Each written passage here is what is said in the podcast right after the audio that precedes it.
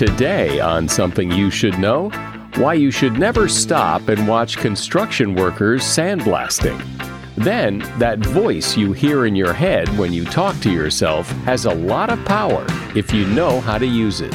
So the inner voice isn't good or bad, it can take different forms. Your inner voice can inspire confidence and help you perform well, just as it can undermine your performance and lead you to feel crummy.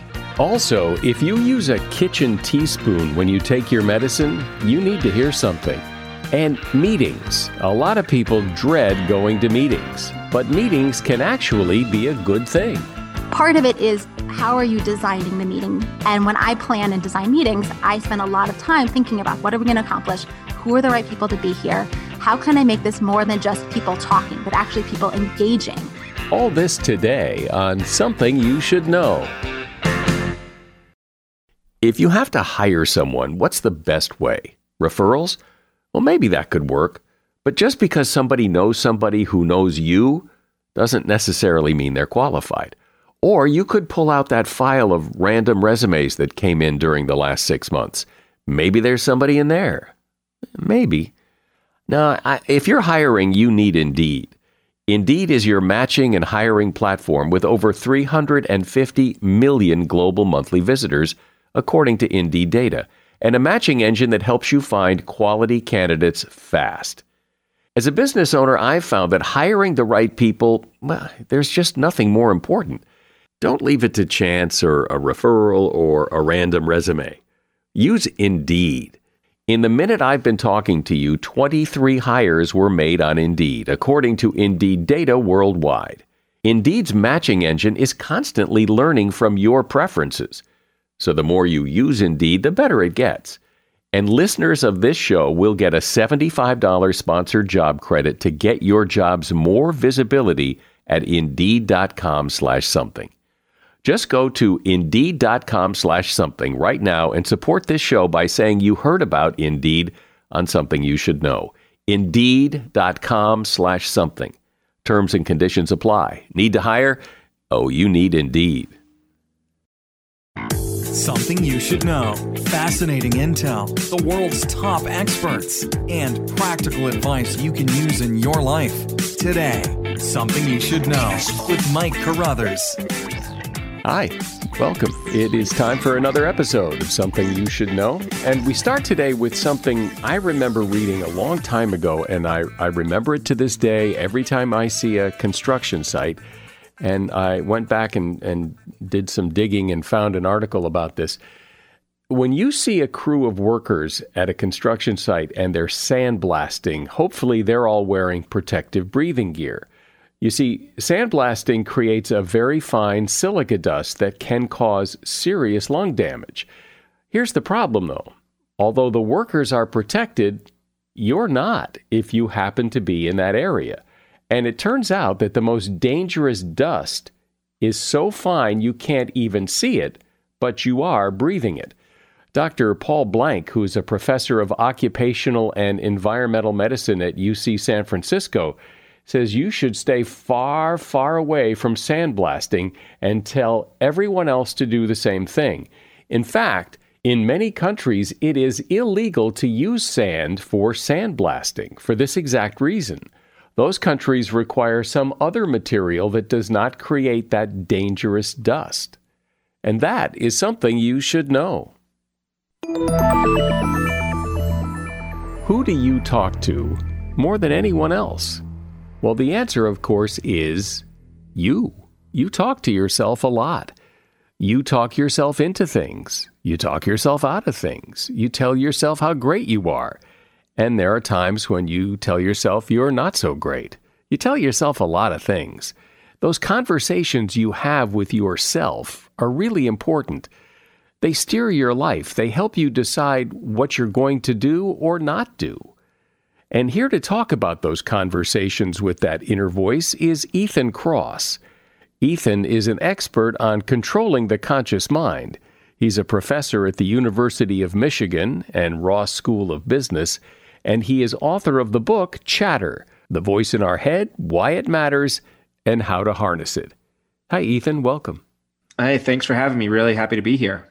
So, this voice in my head that I have conversations with every day and have all my life, that, that voice I hear in my head, what is it? You know, the voice in our head, uh, I like to think of it as a Swiss Army knife of the mind. It's a tool that helps us do lots of different things. Everything from keeping a bit, a nugget of information active in our heads. Like if I were to ask you, for example, to repeat a repeat a phone number right now silently in your head. So you've you've just used the voice in your head. So so the the voice in our head helps us. It's part of our verbal working memory, and everyone uses the voice in their head for that purpose. But the voice in our head can also do lots of other things for us. It can help us control ourselves, like when we coach ourselves through a problem. The voice in our head can help us plan and simulate future activities. So, you know, before I give a talk to an audience, I'll often rehearse what I'm going to say silently in my head. That's my inner voice too. So, those are just a, a sample of the different things that the voice in our head does for us. It's an incredible tool. Often, when you hear discussions about the voice in your head, when you hear about self talk, very often the word negative is put in front of it. It's negative self talk, that the voice in our head tends to be very critical.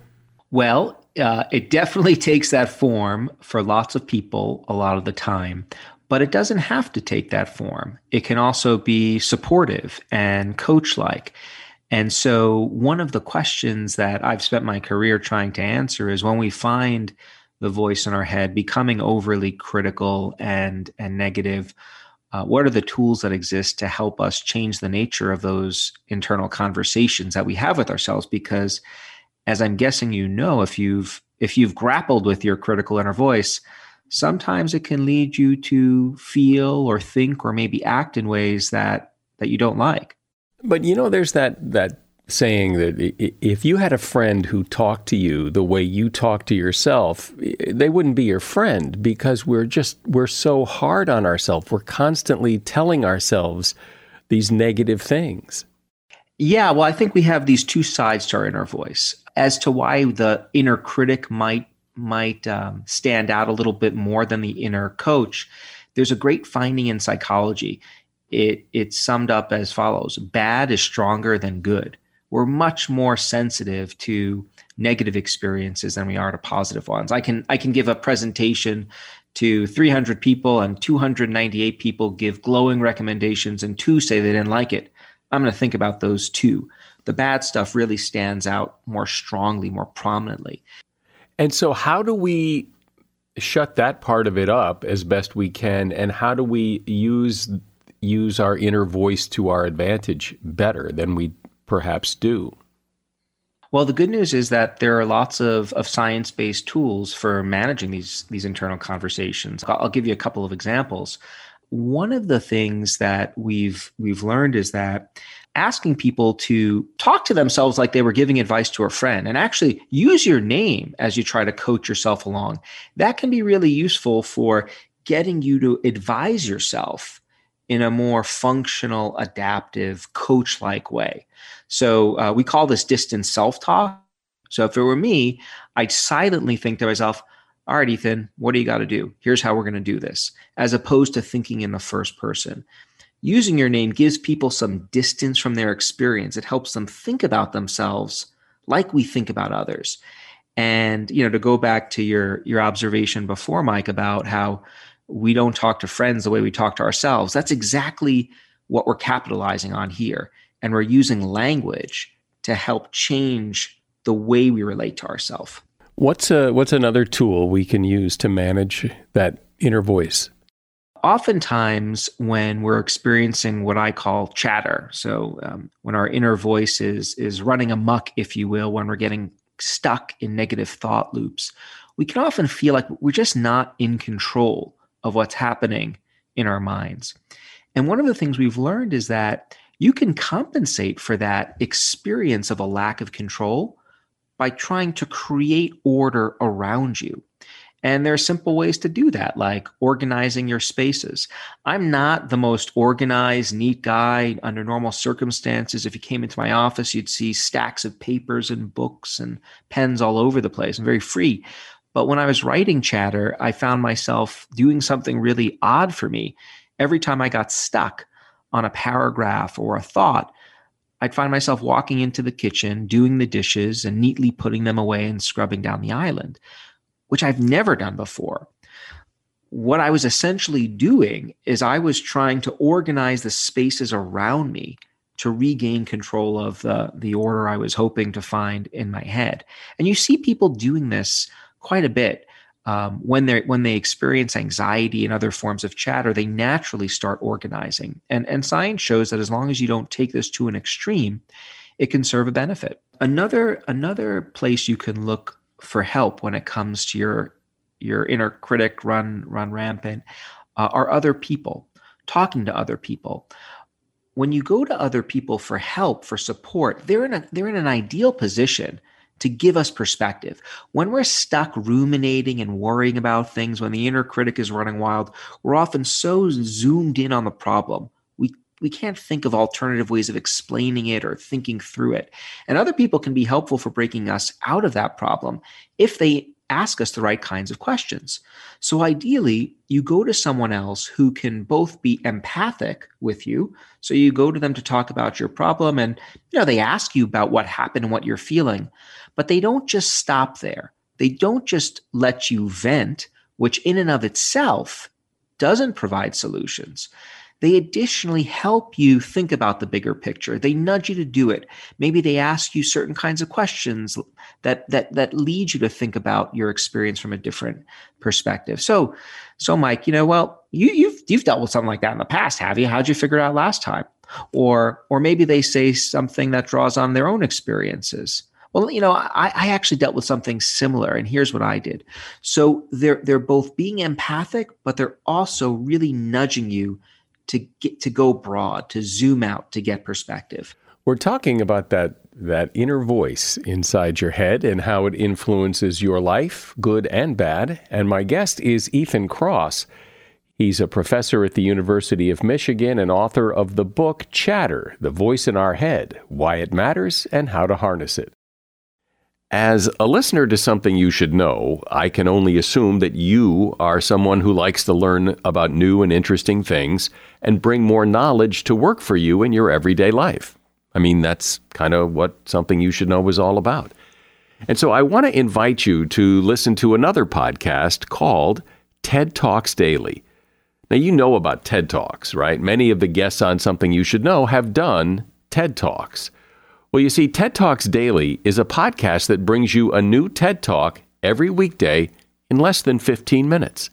Join host Elise Hu. She goes beyond the headlines so you can hear about the big ideas shaping our future. Learn about things like sustainable fashion, embracing your entrepreneurial spirit, the future of robotics, and so much more. Like I said, if you like this podcast, something you should know? I'm pretty sure you're going to like TED Talks Daily. And you get TED Talks Daily wherever you get your podcasts. So, Ethan, when I think about my inner voice, I think that's the voice that shows up to help me get psyched up for doing something, or it talks me out of doing something I shouldn't do, or, or it's that voice that maybe sabotages me when I really wish it wouldn't. Absolutely. And I think that's the personification of the inner critic at work. And you know what what we've we've done experiments where we look at people's inner monologues when they have to do stressful tasks and we often find that it's very easy to slip into an inner monologue where oh i, I can't do this you know I, I, I can't prepare for to give a, a, presentation without having enough time to prepare i'm going to fail this is going to be awful and their performance is influenced by the that inner critical stream. But that's one instance where I think the distant self talk can be really useful. So, coaching yourself through a problem like you're talking to a friend, come on, Ethan, you got this, you can do this. And, and that kind of um, that linguistic shift can be really helpful for promoting a, a, a coach like experience. There's a great anecdote of Fred Rogers, the uh, you know the TV personality who he was coming out of retirement and he was really insecure about whether he'd be able to return to glory in his in his productions and he was feeling insecure which I think is is a little from my perspective as someone who grew up watching this guy, you know, he was uh, he was all coach from from afar for a kid watching him, but but he was rough on himself, and he wrote a letter in which um, he really voiced these insecurities. How am I going to do this? Uh, I don't know if I could come back in the way I was before. But then, at a critical moment in the letter, it's almost like he he verbally slaps himself across the face and says the time has come. Get to it, Fred. Get to it. And he coaches himself along, and then he came back and he did another set of amazing shows for years. So, so that's one way you, an, another way that you can you can manage those internal conversations. It does seem that when you're faced with a stressful something to do, it's much more likely that you'll start saying negative things to yourself then, oh, piece of cake, I can do this. Oh, psych yourself up. This is going to go well. It, it, that seems to be much more effortful than, oh crap, this is hard. I'm not. I don't know what I'm going to do. People vary in terms of how they reflexively uh, think about stressors. Some are naturally more challenge oriented than others. But the most important thing, the thing that gives me most hope, and what we've seen in the lab and, and lots of people have seen, is that how we frame these experiences is malleable. We have the ability to change the way we think about them and shifting from thinking about a stressor as a cha- as a threat and thinking about it instead as a challenge can be really empowering. Uh, you know, I, I, I, like the best of them can think of um, stressors as threats, but I do work to, to shift. And when I shift, I, I do experience relief.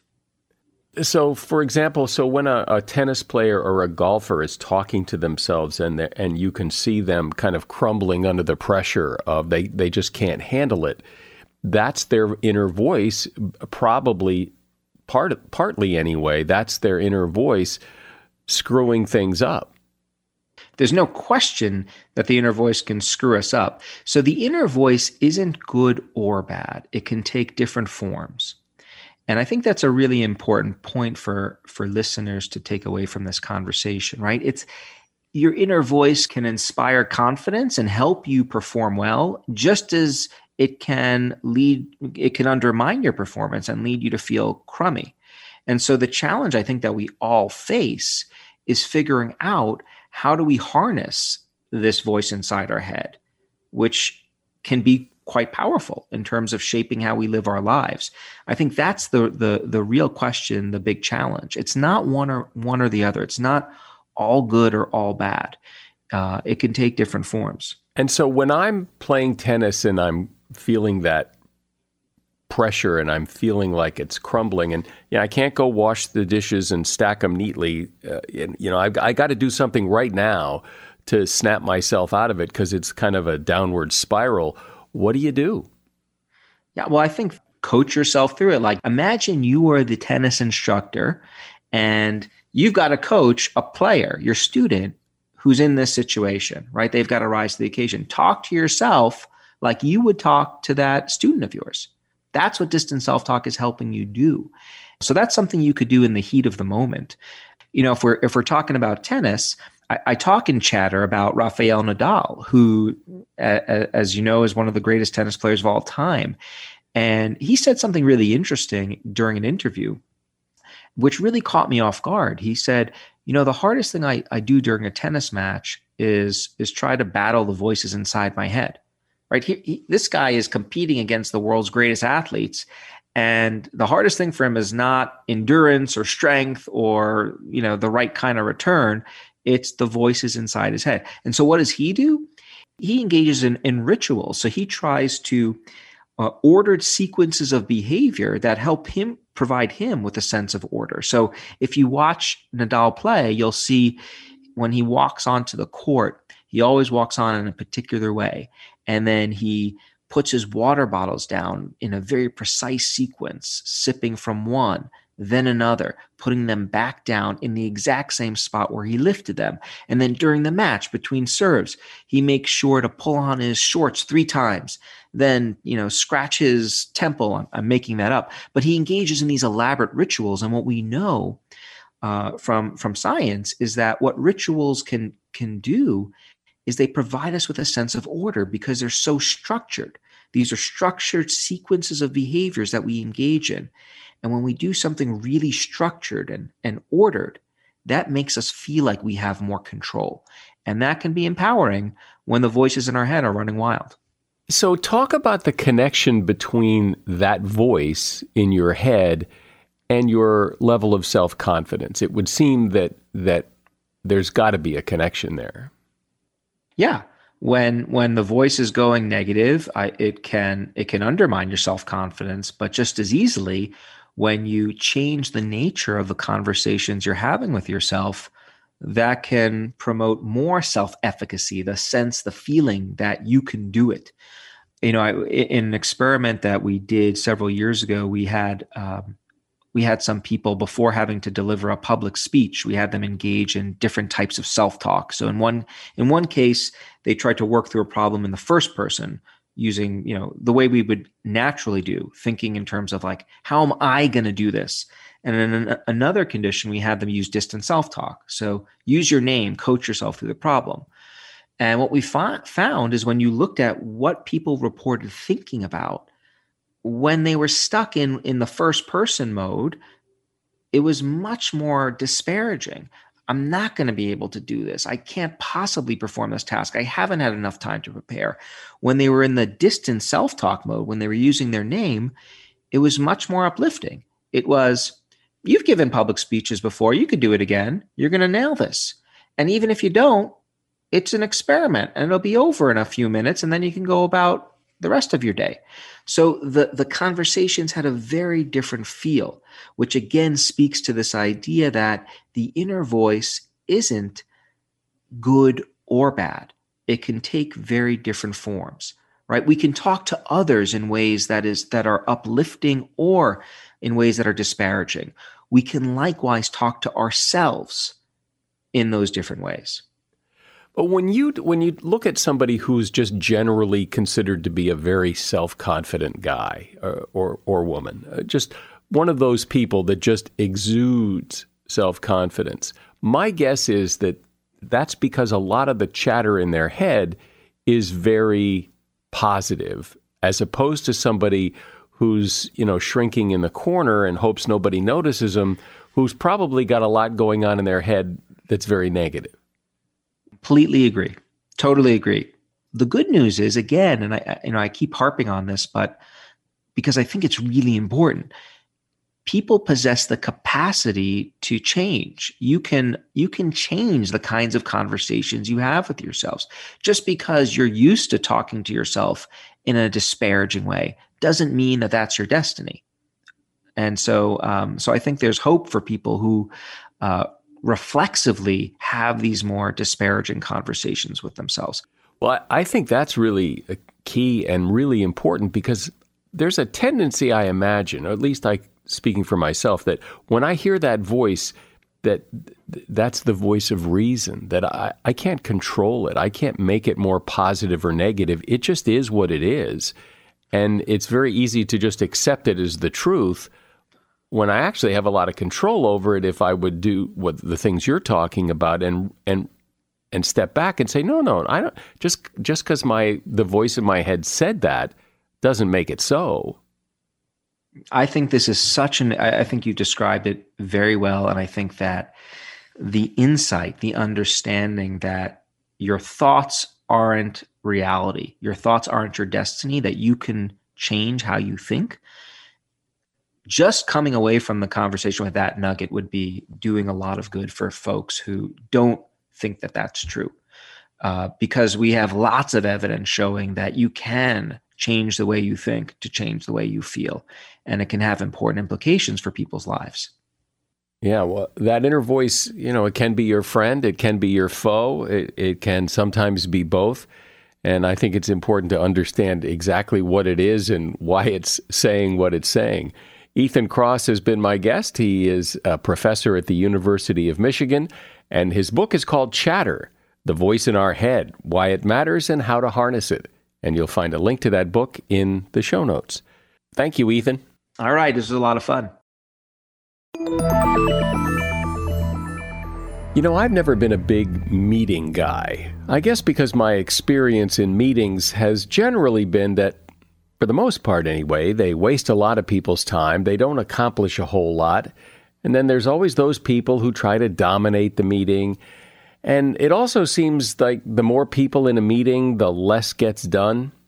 And so often, it seems to me anyway, that what takes an hour to discuss in a meeting with a bunch of people could be resolved in five minutes in a quick phone call or an email or uh, an informal chat, rather than get a bunch of people in a room for a big formal meeting.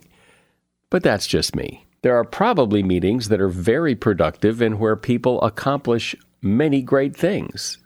And to discuss how those meetings work and how we can all have better meetings, I introduce to you Mamie Kanfer Stewart founder of a company called Meeteor, which helps companies improve their meetings, and she is co author of the book Momentum Creating Effective, Engaging, and Enjoyable Meetings.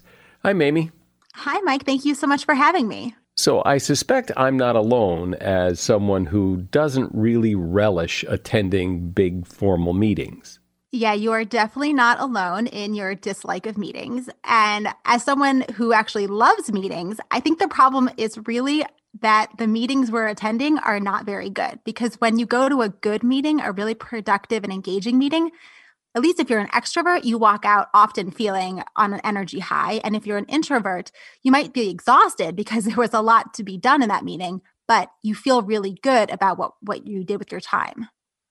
And so, what is a good meeting? Well, there's really two kind of underlying principles that make for good meetings. The first is whether or not work moves forward. So, did you have a goal you were trying to accomplish in the meeting and did you achieve that goal? And was that goal moving work forward? And then the second part was did your participants enjoy and feel engaged during that meeting? Did they walk out feeling, yes, not only did we get something done, but my voice mattered?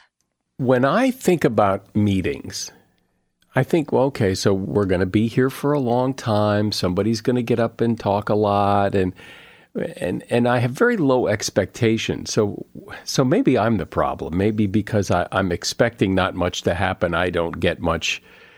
I don't get much out of it. But but uh, sometimes it seems that meetings are held for the sake of having a meeting. You know, there's the the Monday morning sales meeting, and it's not that there's anything specific to discuss. We're just going to go around the room and talk about things, and it just it just it just seems like such a waste of time.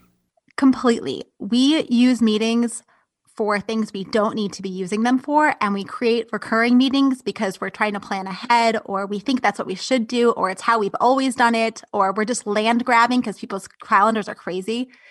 But oftentimes, we don't actually need to have a meeting. And whether that's a previously scheduled meeting that's part of a recurring service, like a, a Monday morning meeting, if we don't need to have it, don't have it. But also, even just in the regular meetings that we're scheduling randomly, oftentimes those don't need to be a meeting either. So it's almost like we see meetings as the main form of collaboration when in actuality they're just one of our many tools for how we collaborate. And so if you're going to schedule the perfect meeting, what does it look like in terms of how many people show up? How many people do you need? When does it become too many people? Uh, how many things should be on the agenda? Who runs the meeting? G- give me some of the nuts and bolts of a good meeting.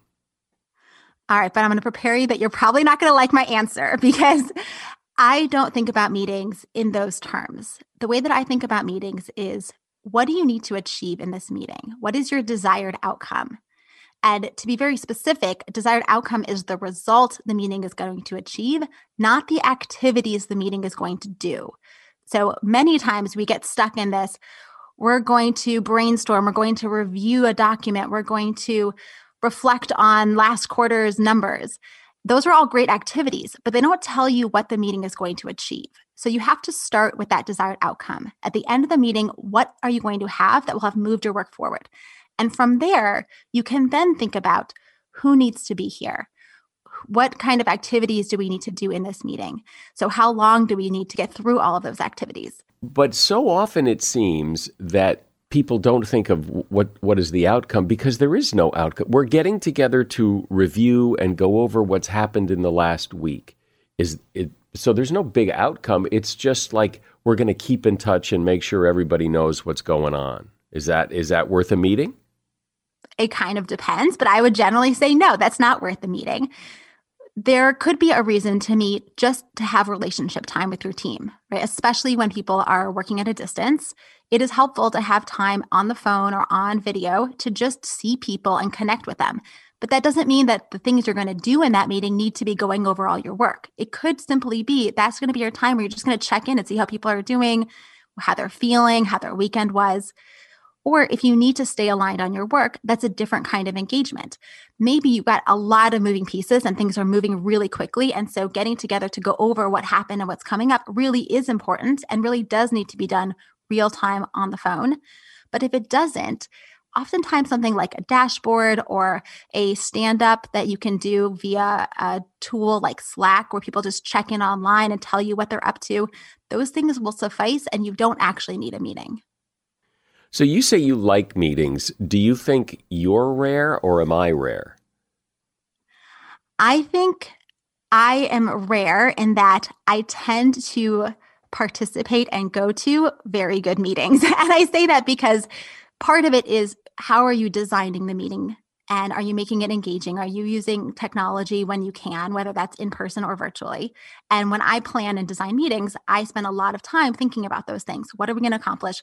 Who are the right people to be here? How are we going to use our time effectively? How can I make this more than just people talking, but actually people engaging, right? Contributing in ways that doesn't just require us to speak, but also can be things like writing on sticky notes or writing into a polling tool or writing into a mind map. And as a participant, we shouldn't let ourselves off the hook. We have a role to play in keeping meetings on track, in asking the meeting leader, what are we going to accomplish today? If you're not sure, it's not just a, oh, well, I have to sit through this terrible meeting. We can actually help the meeting leader figure out why have we gathered? What do we need to achieve? And making sure that the conversation doesn't spin off in some tangent that's irrelevant. And what about meeting length? It does seem there is a point of diminishing returns that if you're if we're sitting here for hours going over and over i mean it just seems to be a it, it just seems to be pointless absolutely when we start talking about the same things over and over again when we are spinning our wheels and the conversation's not moving forward it's time to move on, put a pin in that, come back to it later. And usually, when teams face that, the questions I tell them to ask, or the questions I will ask if I'm in that meeting, are what are we stuck on? Let's get really clear here about the point that we can't move past. What information are we missing that would help us be able to move forward? Or what people are missing that we need their voices or their perspective to be able to move forward? Because usually, when you get stuck, either we're not always clear about what actually is happening. My dad calls this we're in violent agreement where we just keep talking at each other even though we've we've already come to the same conclusion. We just aren't using the same language or something's missing from the room that's not allowing you to go forward. So, getting clear on those two things first can help make sure that your meeting doesn't run on. But the second part of it is that there's no ideal length because sometimes you do need a lot of time to dig into something and to move through content and to have the rich discussions and to come to those conclusions. And arbitrarily saying, well, we only have a 45 minute attention span, so we should stop after 45 minutes, kind of cuts off the opportunity to get through the whole cycle. So when you're planning your meeting, you want to think about those activities and how long they're going to take so that you can design it accordingly and then build in breaks if you need to have a two hour meeting. So you're not making people just sit in front of their computer for that long. But also, there's re-entry fatigue or there's re-entry time. So if we end our meeting without having gotten through everything and we have to have another meeting, that means we have to plan another agenda People have to then remember what this is all about. We have to start up again at the beginning of the meeting, and we always waste time people getting onto the line or walking into the room. So there are all these other costs that come in when you have to have meeting after meeting. So sometimes a longer meeting is actually better. What about preparing for a meeting? What needs to be ready when the meeting starts? Should everybody know what the agenda is and know what we're going to talk about? Or is it okay for to just show up for the Monday morning sales meeting knowing that somebody will have something to talk about? Well, usually you want to know what the meeting is about. So, what's the desired outcome? If you have an agenda that has a set of activities, that's great. If there's pre work that people can do before the meeting, that's even better. So, if there's something that people can review so that when you walk into the room, you don't have to spend any time doing presentations, or if there's information you can gather. For example, if you're going to do a brainstorm, you don't actually need to be in a meeting to do a brainstorm. You can invite people to brainstorm online ahead of time using different kinds of tools and then present the results in the meeting. So you're diving right into the time of let's sense make what we came up with. So those are some of the things that people can do before. But then at the start of the meeting, you want to repeat what is the desired outcome. This is why we've gathered today. This is what we're going to accomplish. This is what we're focused on. But sometimes, if the agenda is we're going to get aligned around what happened last week, you may not know exactly what people need to share. You can ask them to send things ahead of time. You can put together a dashboard. But if there's a lot of messy stuff happening, it may not be as easy to do that. And you may just want to have a more emergent agenda once you've gathered. Same thing if you're talking about problems looking forward. Where are people getting stuck? So it is okay to create the agenda at the start of the meeting. But what you shouldn't do is start your meeting without knowing what it is you want to accomplish and what are the topics at hand that you're going to get through because you don't want a conversation that just wanders here and there and people are popping things up and you just take up the time because we do grow to be the size of our fishbowl if you have an hour you'll almost always spend that whole hour talking, even if you have nothing to talk about. So in a lot of meetings, there's that one guy, and he and he'll get up and start talking and go on and on and dominate the meeting and really doesn't have much to contribute, but likes to talk. And what do we do about that guy? Oh, I love that guy. He's so much fun. No, there are a couple different ways that we can approach people who tend to be long winded. And the first is understanding why are they talking so much? Some people, I will say like myself, are extroverts. And so we talk to process what are, we're thinking. And sometimes that means I have to say a bunch of stuff before I get to my point, or I don't even know exactly what I'm trying to say, but I have to just talk it out. And that is a skill that can be refined so that people who are extroverts who kind of use language, verbal language like this to process can get better and faster at doing that. So that's one reason. Another reason why is people um, feel like they need to participate. And so they will just jump in and start talking. If they don't like silence, they'll jump in and start talking. Some people are very long winded, just that's how they talk. And so it's another, it's a skill that they have to practice.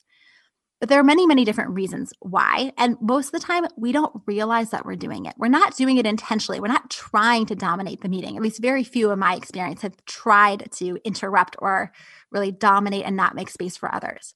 So, one thing you can do is when you are facilitating, to ask for people who haven't yet spoken to contribute first.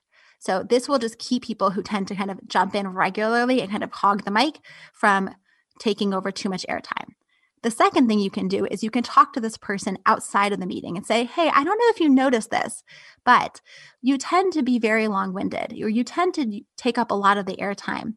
And I would love for you to figure out ways, and I'm happy to brainstorm with you about how to make sure that you're giving equal airtime to other people and you might brainstorm with them things like we'll have a signal where i'll you know do this little you know elbow shake and that means wrap up your comments or maybe you are asking them to prepare their thoughts ahead of time and so when they come in they've already had time to think and they're ready to share more concisely the other way you can tackle it is to use your desired outcome to really focus the conversation because sometimes the people who are going on and on tend to take the conversation in all kinds of directions. So you can interrupt them in a more gentle way by saying, oh, maybe that's a really interesting point you're making, but I'm trying to figure out how that gets us back to our desired outcome for the day because I want to make sure that we have time to get to what we really need to, what we've gathered here for, and maybe we can take your topic and put in a put a pin in it. And sometimes that will help people just realize that they've kind of been going on and on and it's not actually moving the conversation forward. One of the inherent problems with department meetings, meetings with multiple people in them, is that there are people who don't like that, that they'll talk one on one, but when somebody says at the end of the meeting, any questions, they'll have questions, but they don't want to speak up in front of a group, so they don't get heard. Yes, this is a big problem with teams, and it's rooted in psychological safety. It's rooted in whether or not we feel like we can speak what we're really thinking and share what we're really feeling, and whether that will be accepted or will be judged for it, or there will be repercussions for it. So, there are different ways to approach this, right? On a macro level, you need to work on building psychological safety, not just with your direct reports, but across the team, so that when you're in those group settings, everyone does truly feel comfortable sharing whatever it is, whether it's questions or perspectives or ideas. The other thing, though, though, inside of meetings, is sometimes we need to use tools to allow people to share without being recognized. So these are where online polls or Google Docs where everybody joins as those crazy little animals. And so where everybody's anonymous. Those are great ways to get people to share, whether it's questions or ideas or dissenting perspectives. You can get people to contribute in those because no one will know who they came from. And so if you really want to hear what people are thinking, ask them in a way that they can't be identified for it. We've been talking mostly about group meetings, team meetings, and problems with those. But, you know, a lot of meetings people have are just, you know, the boss wants to talk to you and it's just the two of you. Are, are, what about those kind of meetings and the problems that we face with those? Yeah, these are different kind of meetings and there are we call them emergent meetings. And emergent meetings have a little bit of a different kind of flavor to them, right? It's someone taps you on the shoulder and says, "Do you have a minute to talk?" or your boss calls you into the office. And these meetings, we don't often think of as meetings because they're not planned for. But some of the techniques that we use to make our planned meetings really effective, we can use in these as well. So, for example, the first thing that you can do when somebody asks you, Hey, can I talk? is say, Sure. What's the topic of the conversation? What are you hoping I can add value on? Or you know what do, what does success look like here if we're going to talk for 10 minutes so you want to get clear again on what's that desired outcome you don't just want to have a conversation that you don't know where it's headed so getting them to tell you i need feedback on this i'm hoping you can help enhance this draft or i just got a call from the vendor and i'm concerned about x and i need to know you know what you think about this so whatever it is you want to make sure that the framing is really clear then try and time box it. So if you know what this conversation is going to be about, you can figure out, okay, do I need 10 minutes for this or 15? So you can ask them again. Sure, you think we can get this done in 10 minutes? And then hold yourself to that. Don't let an emergent conversation become an hour long conversation when it doesn't really need to be. So try to set a time to it the same way you would if you had a calendar invite that you were sending. And then lastly, if now is not a good time because you have other priorities, ask the person, is this uh, really urgent? Do we need to get to this right now? Or can we talk in whatever, 45 minutes when I'm done with whatever I'm working on? It's almost unfair when we allow people to interrupt our focus to deal with their issues that they need help with when we're in the middle of something else. So before you automatically say yes, find out if this needs to happen now or if it can happen on a schedule that's more comfortable for you. Since you work with organizations and people all the time in terms of making meetings better, what is it that you find? What else, besides what we've talked about, do you find people really struggle with or need help with, or what would make their meetings better? So I would say the second most common thing I hear teams uh, need to do that they're not doing is ending with a wrap up. So we talked about the first one. The number one thing is writing a desired outcome and know what the meeting is going to achieve. The second one, though, is how you end your meetings. So too often we have meetings that run right up to the deadline and then you know the clock strikes 12 and people rush out of the room and the conversation wasn't even ended or whoever stays keeps talking. And when we do that, one, we don't create any sense of closure. So it doesn't feel like we accomplished anything because the conversation just kept rolling. Two, we may or may not have clarity on what it is that we actually accomplished. So you end up with the he said, she said, they said kind of situation where everybody's going off thinking they know what we did, but not actually having alignment on what was done. And that can cause lots of other kinds of problems as people go back and do their work and tell other people what needs to what they need to know. So when you end your meetings, you want to make sure that you bring that closure by using a wrap up, which can take, you know, 3 to 5 minutes. And during this time, you're going to ask, what did we decide? What are the next steps? What are the key action items? And what do we want to document that we think other people would need to know? Or if we were looking back at this conversation, we would say our kind of key takeaways or learnings or highlights. And during that time, you go around the room and each person gets to pop up and say, like, this is what I think we decided. This is the next action item I wrote down for myself. So you can build these these notes together as a team. And whoever is the note taker, it could be you as the meeting leader, or you could assign it to someone else, can actually document these takeaways in real time. So there's no extra work to be done. And immediately you can save them wherever you save them. You can email them out to whoever needs to know. And now you've created a sense of accomplishment because people all know this is what we got done. You've created alignment because everybody has agreed, yes, this is the decision that we made. These are the next steps that I'm responsible for. And you've documented it so that you can refer to these notes in the future, or anyone who wasn't in the meeting but who needs to be informed can be informed accurately. Well, this is great because you know meetings aren't going away anytime soon, whether they're online or on the phone or maybe hopefully someday back in a room together. And it's important to understand the workings of a good meeting and and how to get more out of them. Mamie Kanfer Stewart's been my guest. She's founder of a company called Meeteor, and she's author of the book Momentum Creating Effective, Engaging, and Enjoyable Meetings. And you'll find a link to her book and to her company's website in the show notes. Thanks, Mamie. Absolutely. Thank you so much. This was super fun. I loved your questions. Your car's tires are easy to forget about, particularly if you're not driving a lot, but they actually do require you pay at least a little bit of attention, and here's why. Tires lose air at the rate of about a pound a month and underinflated tires just it causes the engine to work harder. It's like riding a bike with low tires. It's harder to pedal because of the increased rolling resistance. A tire can actually lose up to half of its pressure before it starts to look flat.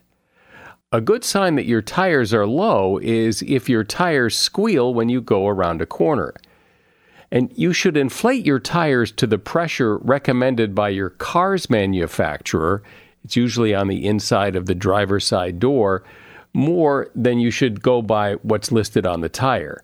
Underinflated tires are the leading cause for tire failure, which can result in loss of control and accidents. And that is something you should know. If you like this podcast and would like to show your support, that's really easy to do. Just tell one person, help get us one more listener. That's all we ask. I'm Mike Carruthers. Thanks for listening today to Something You Should Know. The Bigger Pockets portfolio of podcasts are worthy of your investment. We're having a real conversation as real real estate investors. New episodes available every day. It's important to buy where it makes money and not necessarily where you want to travel to. Bigger Pockets, On the Market, Rookie Real Estate, or Money Podcast. The purpose of flipping is to create more cash so then you can reinvest into other types of properties. The Bigger Pockets Podcast on YouTube or wherever you listen.